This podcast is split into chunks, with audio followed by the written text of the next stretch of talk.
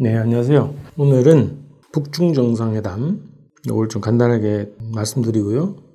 중요한 건 이제 문재인 정부, 우리 한국 정부 어떻게 가야 되냐 이런 얘기를 좀 드리겠습니다. 지난주에 북중 정상회담이 전 세계 이목을 집중시키면서 마무리가 됐고요. 이번 주에는 오사카에서 G20 정상회의가 있고 여기에서 미국과 중국의 정상회담이 있고요. 29일 날 바로 G20 회의가 끝나고 나서 트럼프 대통령이 한국에 넘어옵니다. 그래서 30일 날 오전에 한미 정상회담이 있을 것 같습니다. 어, 정가에서 그리고 정부 측에서 어, 지난주와 이번 주가 이제 한반도 어, 문제도 중대 분수령이다 이제 이런 분석을 많이 했는데 어, 새로운 또 변화의 조짐이 보이긴 합니다. 친서가 왔다 갔다 했고, 또 북중 정상회담이 있었고, 또 한미 정상회담 이후에 또 한반도 정세에 큰 변화가 예상되는 시기죠. 어, 무엇보다도 지금 한국 정부가 어떻게 행보를 걸어야 될 것인가가 가장 중요한 문제 같습니다. 어, 뭐 북중 정상회담이든 또 북미 회담이든 이 관련해서 이제 한국 정부가 큰 어떤 어, 뭐랄까 개입력 음, 뭐 이런 것들을 발휘하기 어려운 구조 아닙니까?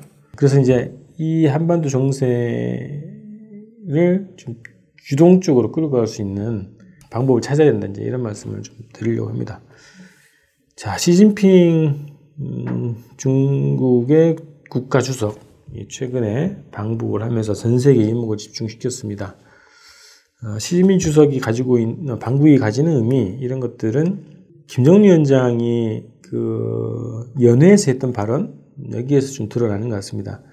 북의 어쨌든 대외 정책 그리고 자체의 어, 노선 정치 노선에 대한 정치적 지지 표시로 된다 이제 이런 표현을 했어요. 그래서 어, 북이 지금 추구하고 있는 전략적 노선, 음, 국가 발전 계획 그리고 대미 외교를 비롯한 뭐 남북 관계 전반에 대한 정책 지시 표시다. 이렇게 좀 이해할 수 있을 것 같습니다.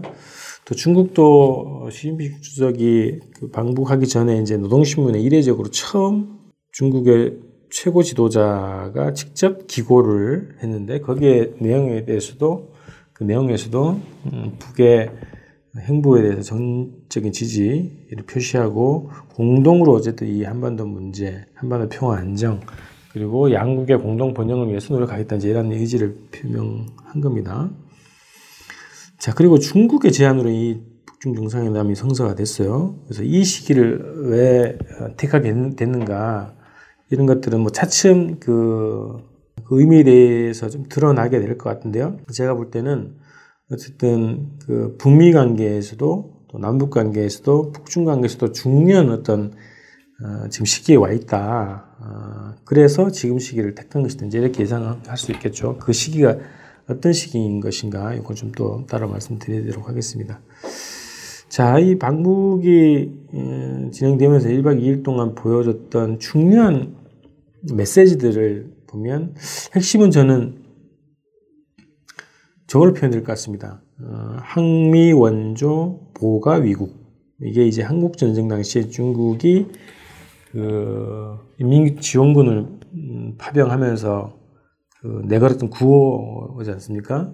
항미 미국에 대항해서 원조 음, 조선을 지원하고 보가 어, 가정을 보호하고 위국 나라를 지킨다 뭐 이런 취지로 한국 전쟁에 어, 중국의 인민지원군을 파병한 겁니다. 그런 거와 마찬가지로 이번에 시진핑 주석의 방북은 항미 원조 보가 위국 이런 노선으로 음, 방북을 한 것이다. 저는 그렇게 판단을 했습니다. 중요한 메시지 중에 하나는 그 사회주의라는 겁니다. 사회주의 기치, 사회주의 지향을 양국이 더 또렷이 하고 사회주의의 공동 이념으로 사회주의를 공동으로 개척해 나가자. 뭐 이런 것들이 이번 북중 어, 회담에서 음, 기본 깔려 있는 그런 노선으로 보이고요. 대집단 체조 예술공연이랑도 부패 사회주의라는 제목으로 지정이 됐죠.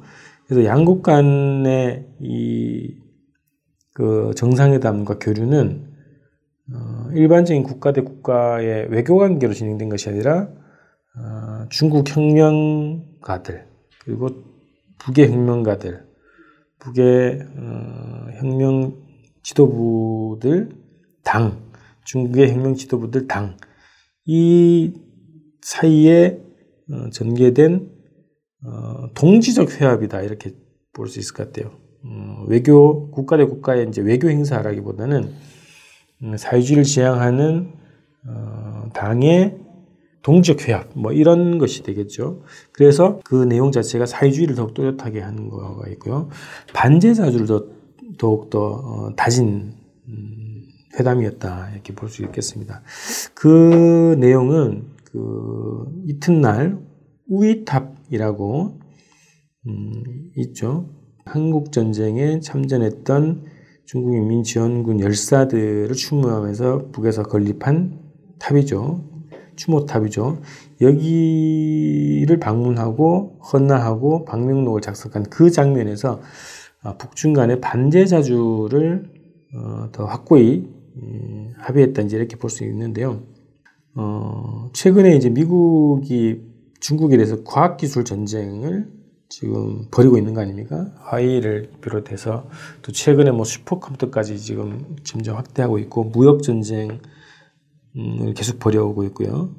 그리고 대만을 하나의 국가로 지칭하면서 어, 대만 독립을 부추기는 음, 이런 도발들을 하고 있고 남중국해를 시비를 걸고 있죠. 그러면서 이제 대중공세를 아주 그 전방위적으로 벌이고 있는데 여기에서 중국 입장에서는 북의 지원과 전략적 협동이 필요한 시기다.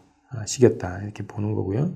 또 어, 북에 대해서는 미국의 대북 적대 정책이 여전히 지속되고 있고 어, 대북 제재를 비롯한 반북 도발, 어, 뭐 종교 자유 인신매매국으로 또 다시 지정하고 발표했지 않습니까? 미국 국무부에서 음, 이런 도발에 대한 중국과의 전략적 협동이 또 필요한 시기였다. 북의 입장에서는 그래서 공동의 적으로 어, 미국을 상정을 하고 어, 미국에 대한 대미 공동 전략, 공동 행동을 어, 수립하는 것이 필요한 시기였다고 보는 거죠. 지금 시기가.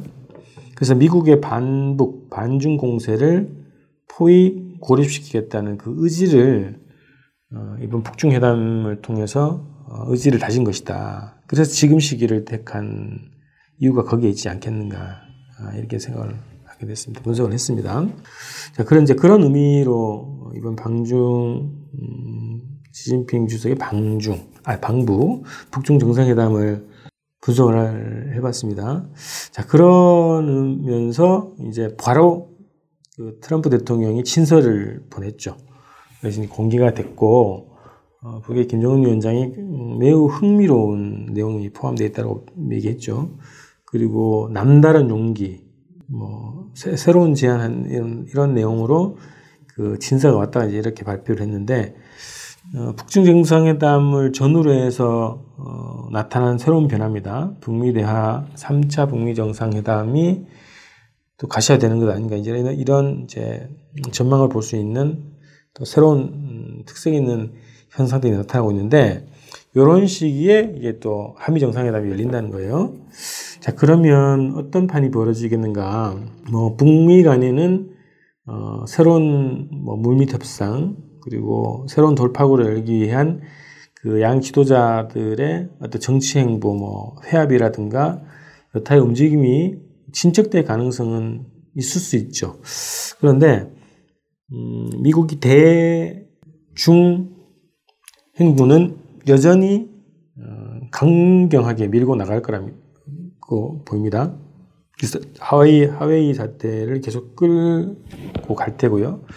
또 최근에 뭐 말씀드렸던 것처럼 슈퍼컴퓨터 등 미국의 대중 음, 무역 전쟁은 더 강도를 높여 갈 것으로 예상이 돼요. 그래서 한국 정부에 대해서 이 미국 정부 트럼프 행정부가 어, 하웨이 사용 중지를 더 노골적으로 이번에 한미 정상회담을 통해서 요구할 가능성이 굉장히 높다 이렇게 봅니다. 그리고 대중국 포위 전략인 인도태평양 전략 이것이 이제 예전에는 미국 음, 정부가 아시아 태평양 중시 전략 뭐 이렇게 해서 어, 군사 전략, 대외 전략을 펼쳤는데 지금은 인도까지 포괄해서 중국을 포위하는 인도 태평양 전략을 수립을 했다는 거죠. 여기에 문재인 정부가 합세하라고 연일지 압력을 놓고 있어요. 지난번 방송에서 말씀드렸던 것처럼 해리스 주한미국 대사도 노골적으로 이 요구를 하고 있는데 이번에 트럼프가 왔을 때 더 강하게 이 요구를 할 거라는 거예요. 푸악하, 푸악하게 이 합세를 압박을 할 거라는 겁니다. 자, 근데 이제 우리 한국 정부는 어떻습니까? 그 대미 수출 규모보다 대중 수출 규모가 더 큽니다. 무역 거래가 더 커요. 이게 아, 대중 무역의 규모가 더 커진 지는 한참 됐습니다. 십몇 년 이상 넘어갔습니다. 그래서 이게 중국과 외교 무역 관계 무시할 수 없죠. 우리가 사드 사태 때 경험했듯이 중국과의 무역 음, 경제 관계 외교 관계를 무시할 수 없는 상황 아닙니까? 이런 상황이고 또 한국 정부는 한미 동맹을 중시하겠다고 뭐 얘기하고 있고 또 미국이 여러 가지 한반도 문제에서 한국 정부를 압박하고 내정 간섭하고 통제하고 조절하고 이렇게 하고 있는 거 아닙니까?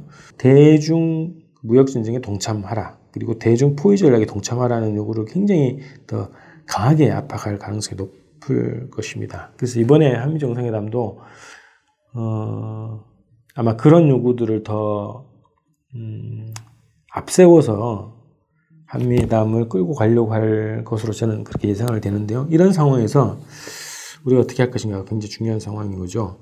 세계 패권을 유지하려는 미국의 대응과 더 거칠어질 거고요.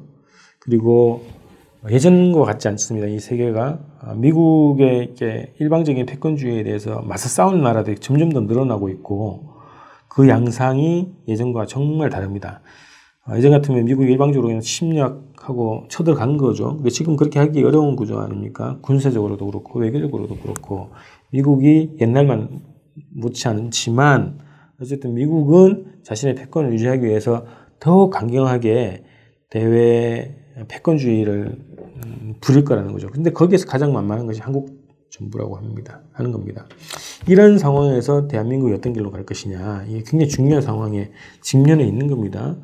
그래서 어, 북중회담과 한미 정상회담이 열리고 있는 이 시기가 한반도 문제에서 새로운 분수령이 될 수도 있지만 중요하게는 한국 정부가 미국에 더 바짝 붙으라고 요구를 받는 아주 음, 난감한 상황에 더 처지게 되는 음, 시기가 될 수도 있다는 거예요. 그래서 이런 시기에 우리가 어떤 길로 갈 것이냐. 그래서 저는 오히려 올해 그 김정은 위원장이 신년사에서 새로운 길을 언급했는데 문재인 정부야말로 새로운 길을 선택을 해야 된다. 새로운 길로 방향을 잡아야 된다고 생각하는 겁니다. 그래서 지금 어, 대중 관계, 아, 한미 관계 이런 걸 봤을 때 우리가 어떤 전략적 선택을 할 것인가 굉장히 중요하고 지금 그것을 어, 선택을 해야 될 시기가 오고 있다.